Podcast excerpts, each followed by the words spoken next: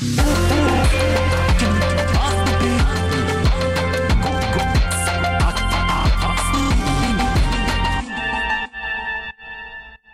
プレゼンツ発見ファーストペンギンこんばんは。FM93、AM1242、東京有楽町の日本放送からお送りしていきます。Go プレゼンツ発見ファーストペンギン。フリーアナウンサーの青木源太です。さあ、先週はですね、睡眠についてお話ししましたよね。今回は、健康オタク青木源太の食事についてです。あの、そもそもですね、私、あの、筋トレが趣味で、ジムに行ってトレーニングするのが大好きなんですよね。で、その理由というのは、決して、こう、ムキムキになって、その体を見せたいとか、そういうわけじゃないんですよ。だ実際私、あの、腹筋割れてないですし、別にこう、誰かに見せるためというわけではございません。なんで筋肉をつけたいかと言いますと、目的はただ一つ。代謝を上げたいということなんですね。で、代謝を上げるというのはどういうことかというと、つまりは、美味しいものをたくさん食べたいということなんですよね。あの、代謝が上がれば上がるほど、たくさん食べても太りにくい体になります。それだけ体の中で基礎代謝というね、生きてるだけで使うエネルギーというのが増えますから、太りにくい体になるんですよ。で私今39ですけれども、35を超えたあたりから、食べたら食べた分だけ太るようになってきたんですよね。驚きました。私も高校、大学とずっとガリガリできてて、食べても食べても太らなかったんですよ。変な話ね。あの夜中にラーメンを食べたって全然太らなかったのに、35を超えたあたりからちょっとお腹周りのお肉が気になるようになったんですね。で、それでちょっと調べて、うん、なるほど。食事制限はそんなにしたくないなと。美味しいものは食べるという生活を続けた上で太らないようにするにはどうしたらいいんだろうと。いうことでたどり着いたのが、まあ、筋トレで筋肉をつけて体の基礎代謝量を上げるということです。ただですね、じゃあ体作りと一口に言っても、まあ、トレーニングと食事とこれが両輪となってとっても大事なんですけれども、自分の感覚で言うと、食事8、トレーニング2ぐらいの感じで、食事の方が大事だと思います。どんなに頑張ってトレーニングしても、食事をちゃんと気をつけて取らないと、えー筋肉というのはつきません。逆に、そんなにトレーニングしなくても、食事をすっごく頑張って、いろんな栄養素とかに気をつけた方が、理想の体に近づくんじゃないかなと、私の実感ではそうやって思ってます。で、そのためにいつも気を使っているのは、タンパク質ですよ。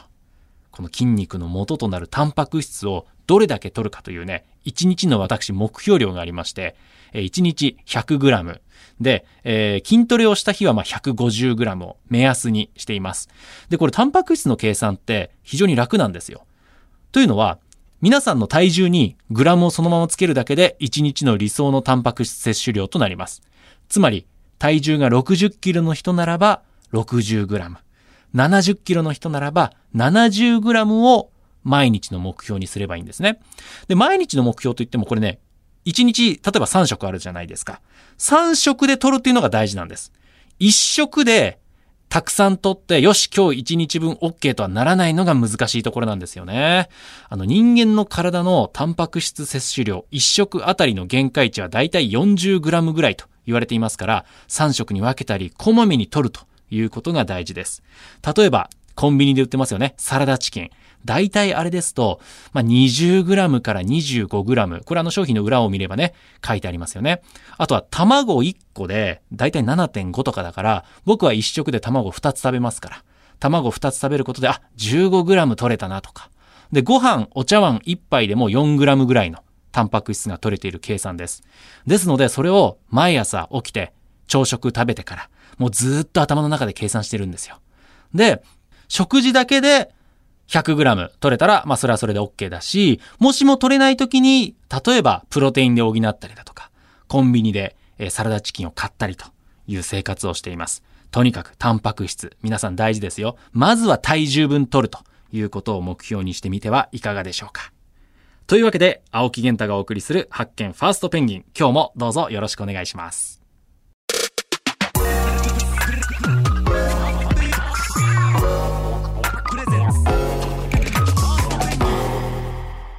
GO プレゼンツ。発見。ファーストペンギン。FM93、AM1242、東京有楽町の日本放送からお送りしています。Go プレゼンツ。発見。ファーストペンギン。リスクを恐れず真っ先に新たなビジネスや未知のジャンルに飛び込む。ファーストペンギン。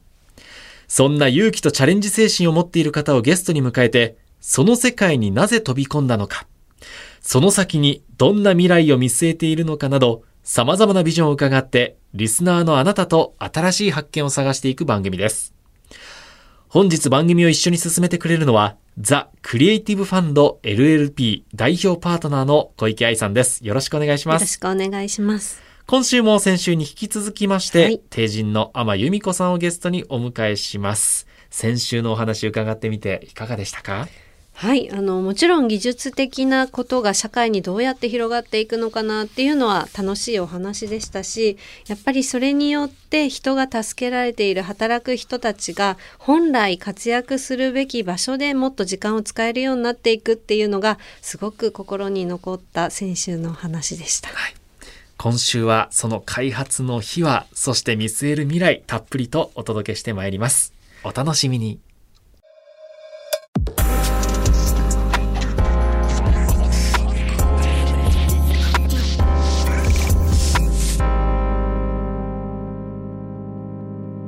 GO プレゼンツ発見ファーストペンギン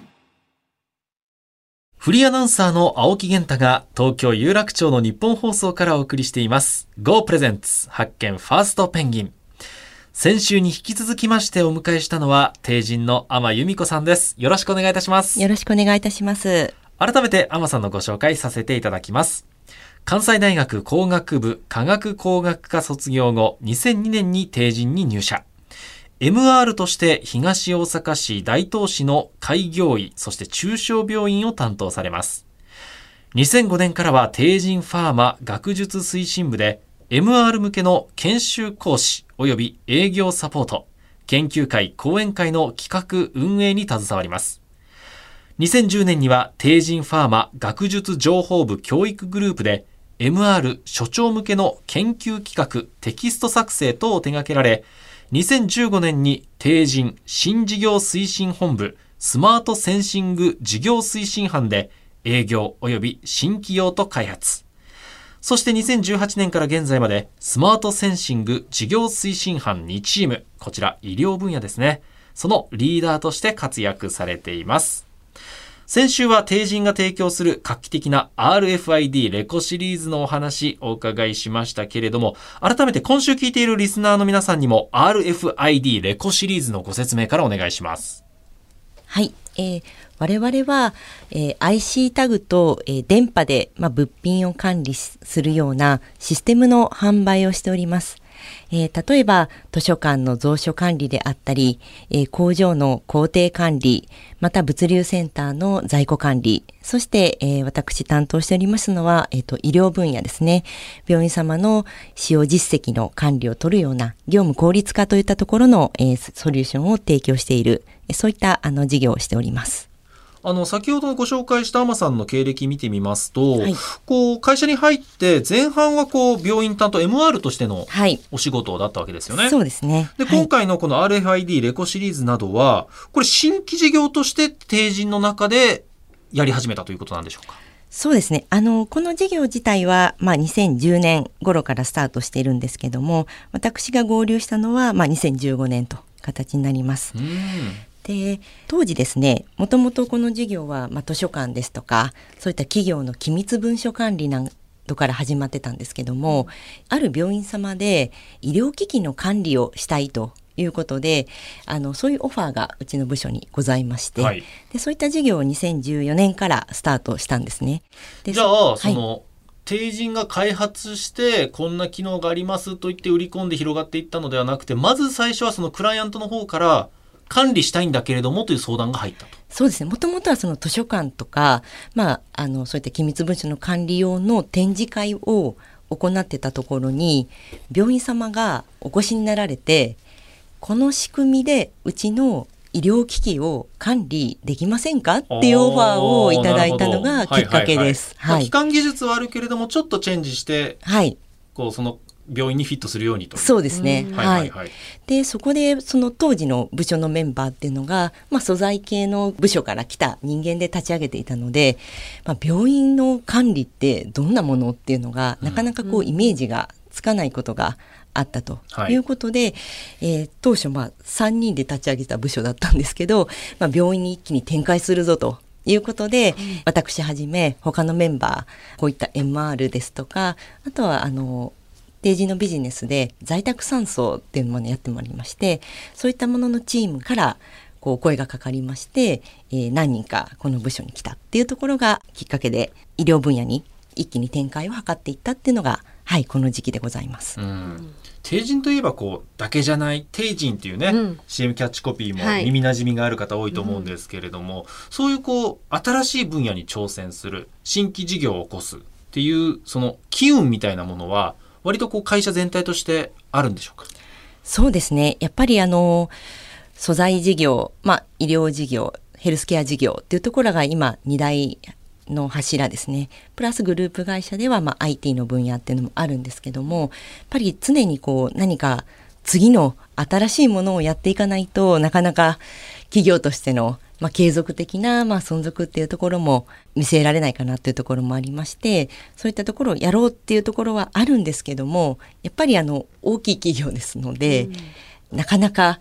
そこを継続的にこうできる環境っていうのはやっぱりその部署の努力といいますかってうんいうところがやっぱり大事かなっていうところはありますね。小池さんそのあたりはいこう、企業によって、うんそのまあもともと長くやってる本業の部分をにこだわって大切にしてる企業もあれば、はいもちろんまあ本業大切にしつつもどんな、うんどんどんどんどんこうチャレンジしてる企業もありますよね。はい、そうですね。本業のね、稼ぎ頭の一番大きい事業が大きければ大きいほど、やっぱり新しいことやっても、その規模がすごくちっちゃいものに見えてしまってというか、実際ちっちゃいので、えどうしてもそこに注力できないというか、気分的にもこれだけ人を張ってこれだけ頑張って費やしてこの程度の売り上げかってなってしまったりあとそもそもエース級の人はなかなかそっちにこうね会社として配属するのはってためらってしまったり、はいそういったことがあることが多いのかなと思うんですおっけれどもしゃる通りですね。やっぱり、うんはい。どの企業さんもそういった形です、ね。そのあたりをきっと乗り越えられて人をそこに割いてお金をつけて多分一番大きいあの事業部からすると売り上げ最初は本当にないに等しかったんじゃないかなと思うんですけどそのあたりなんか社内でこう苦労されたこととか乗り越えた方法みたいなのってあったんでしょうかそうですね。まあ、まだまだ乗り越え途中という形ではあるんですけど、やっぱりあの、まあ、うちの会社で新事業だっていうと、とりあえず100億目指せとかっていうのがまあ、来るんですね。100いやありますそれはなんとなく私も昔サラリーマンでしたからわかりますいやけど100億例えばね世の中のスタートアップベンチャー企業でいきなり売上100億円掲げる会社ってなかなか難しいんですよ。でもね母体の企業の売り上げが1兆円超えてたりするとそうなんですよねそれくらいないとっていうふう意に味がないと思われちゃうんですよなっちゃうんでしょうねね。なので、やっぱり成長分野であるっていうところですとか、まあ利益率をやっぱりなんか追求しながら、うん。まあ目指すところは大きいんですけども、まあ成長していきたいなっていうところで、うん。まあ部署一丸となって頑張ってるところですね。いやー、アマさんのような、こう、社内で優秀な方を新規事業にこう割いたっていうのは、テイジンさん、それだけですごいなという気が。そうですよね。しますかね。先ほどの経歴でそも2002 年に帝人に入社されて活躍されてるんですよ。2015年、うん。ですから13年間はほぼ MR 界隈にいらっしゃったってことですよね。ねそうですね。きっと医療医薬品分野の、はい。うん。だからご自身の中でも私はもう医薬品の分野のプロフェッショナルになっていくんじゃないかみたいなありませんでした？まあそうですね。うん。ただ、やっぱり私、まあ子供が今中学生でいるんですけど、はい。やっぱりこう、この部署に転属した当時っていうのはまだ保育園から、まあ、小学校上がるかなっていうぐらいで、ちょっと手がかかる時期ですよね。そうですね、こうえ。なかなかでもあの長く働けるとかいうわけでもないですし、まあ、出張できるっていうわけでもなかったので、まあ、仕事としては働きやすい環境を、まあ、与えていただいてたっていう形なんですけどなんかこう新しいことにもっと挑戦していきたいなっていうところはあの感じていたので、お声掛けをいただいた時はあのすごく嬉しくてこんな私にでもそれだから自分で希望されたわけじゃないってことですか、そうですね。あの、声をかけていただいて、どうですかっていう形だったので、あの、非常に嬉しかったですね。うんはい。でもこのね新事業としてスマートセンシング事業推進班にいらっしゃいますけれどもそのスマートセンシングの部門でももともと担当されていた、まあ、MR その医療にもこう導入してるわけですもんね。はい、はい、そうですね。なんで、ただ、医薬品事業ってやっぱり公共性の高い命を預かる仕事ですので、会社としても、まあ、かなりこう、セクションが分かれていて、しっかりとしたレギュレーションで、まあ、事業を行っていた、まあ、あの、部門から、社内ベンチャーのような、はいこの部署うんにうん来てですね、非常にこうカルチャーショックを受けながら、やっぱり育てていく。まあ、3人の部署から10人にうん。15人20人今はまあ40人近くまで行きましたけどそこまでこう育てていくっていうところのあの一員になれたことっていうのはまあ非常に嬉しく思っております。うん。感じた壁というのはありました？それは社内でも社外でも。それで言いますとやっぱり前のまあ部署で言いますとそういったまあ例えば営業するにしてもプロモーションのツールだとかこういう方針だっていうのは、ある程度こう決める部署があって、はい。まあ、そこの方針にこう乗っ取った形で例えば営業の教育をするとかっていうこともまあできたんですけどあの何もない何も生えてないところから、うん。じゃあ営業に行こうっていうとパンフレット作らなきゃみたいな。はい。そうですよね。ノウハウの蓄積もないわけだからね。ゼロからってことですもんね。何を訴求したら受けるのか、何がお客様に響くのかっていうところも、まあ、わからないっていう状況から、例えば営業のツール。前の部署ですと例えばみんながこう情報交換をするようなこうツールっていうのがこう、まあ、揃ってるんですけど、えーまずじゃあエクセルで集合を打ちましょうかみたいな形のところからスタートしたっていうところはやっぱりこうあの社内ベンチャーだなっていう感じがしましたね。はい浜さんは理系ですけれどもその技術開発自体というよりはそういうこう例えば営業部隊を作ったり組織作ったりという部分の方が時間は割いていました？えっ、とまあこの部署に来た時はですね、はいそういう壁も、まあ、特にないんですね。でないってことは逆に全部やれってことがあります そういうことですね。まあ、技術の技術の担当っていうのはまあ当然いらっしゃったんですけども、あのまあ最初に来て言われたのはあ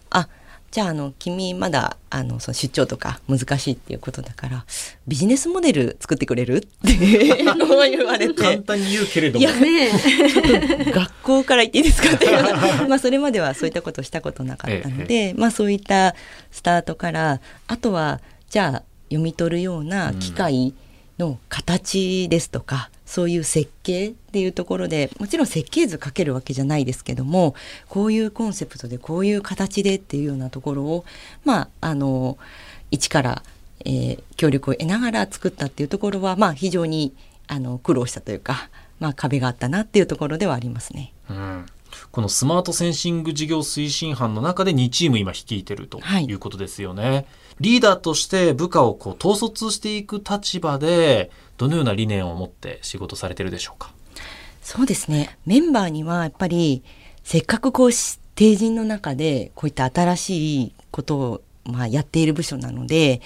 こう何でも挑戦してもらいたいなと、うん。でそれを楽しいと思っていただけるような、あの環境にしたいなっていうことで挑戦したいっていうことはまあ応援したいなっていう形で思ってますし楽しんでもらえるように、まあ、小さなことでもそれを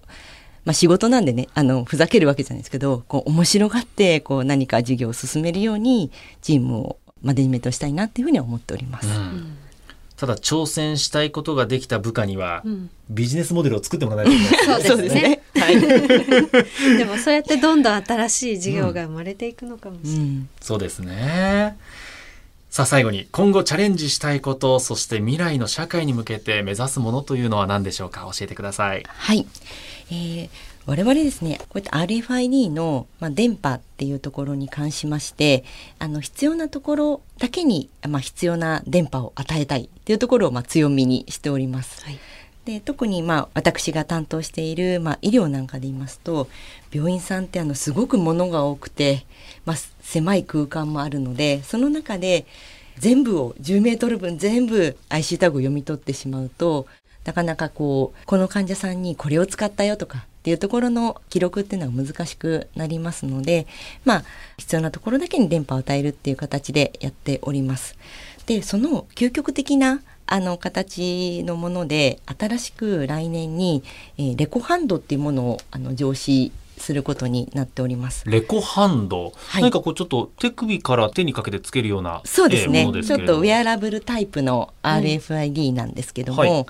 このあの特徴的なところは、えー、このはめた指先だけここだけにこう電波が出るようになっておりまして、触った IC タグだけを認識するっていうようなあの製品になっております。これ触ってない近くにある数センチ隣にあるものも反応しない？反応しないです。触ったものだけ。はい、触ったものだけ。でこれをあの使うことによりまして、まあ、物流等でですね例えば物をピッキングして今までですとバーコードで出荷登録をしていたものについて、はいうん、IC タグがもしそのものに貼ってあれば触りながら例えばコンテナに入れるとか段ボールに入れるっていうだけでもう出荷の登録ができたりですとか。だから2つの作業が1つになるってことですね。はい、ね。はい、今までは管理して数えた上で、袋詰めなりなんか出荷したりしていたけれども、はい、その工程が一つになるそうですね、うん、はい。そういったあの形のものもあの上司していきますので、はい、まあこちらの販売にもつなげたいなと思っておりますし、うん、またこういったものを通じて世の中のまあ業務効率化ですとかやっぱり当初申し上げた、まあ、病院さんもそうですけど看護師さんがより患者さんに接する時間を増やしてもらうとか、まあ、あの司書さんがより本の選書に時間を費やしていただくとかそういったことであの世の中に貢献できるシステム作りっていうのをあの続けていきたいなというふうに思っております。浜さんそしてね帝人の皆さんが開発する新技術が私たちの暮らしどんどん変えていきそうですね。そうですね、うん、はい浜さん2週にわたっていろいろなお話、本当にありがとうございました。ありがとうございました。